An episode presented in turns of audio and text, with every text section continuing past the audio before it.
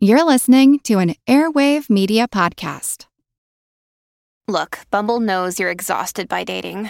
All the, must not take yourself too seriously, and 6'1" since that matters, and what do I even say other than, hey?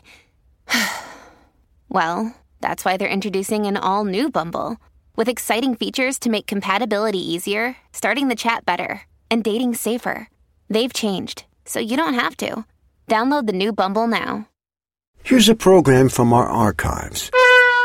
This week, as the shofar, the ram's horn, is sounding in synagogues all over the world, Rosh Hashanah, the Jewish New Year, is being celebrated. Traditionally, the observance of the holiday includes the custom of symbolically casting off the spiritual debris of the previous year's misdeeds. I'm Jim Metzner, and this is the Pulse of the Planet. There's an ancient Rosh Hashanah custom known as Tashlich, which means casting away, where we go to a body of water, preferably one that has fish inside, recite various mystical prayers, and symbolically shake our garments as if emptying the crumbs in our pockets into the sea. Rabbi Eli Gewertz is the national director of Partners in Torah. We know that clothing represents what covers up our essence.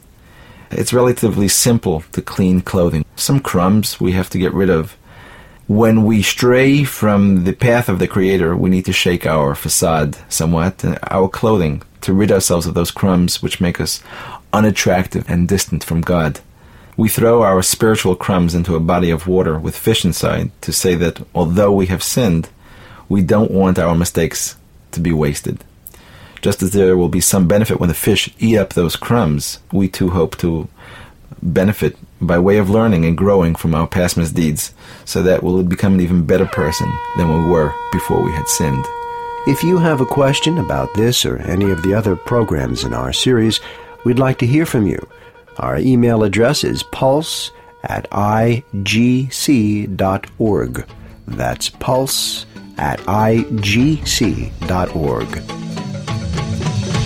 We've been listening to a program from our archives. If you want to hear more, check out our podcast. I'm Jim Metzner, and this is The Pulse of the Planet.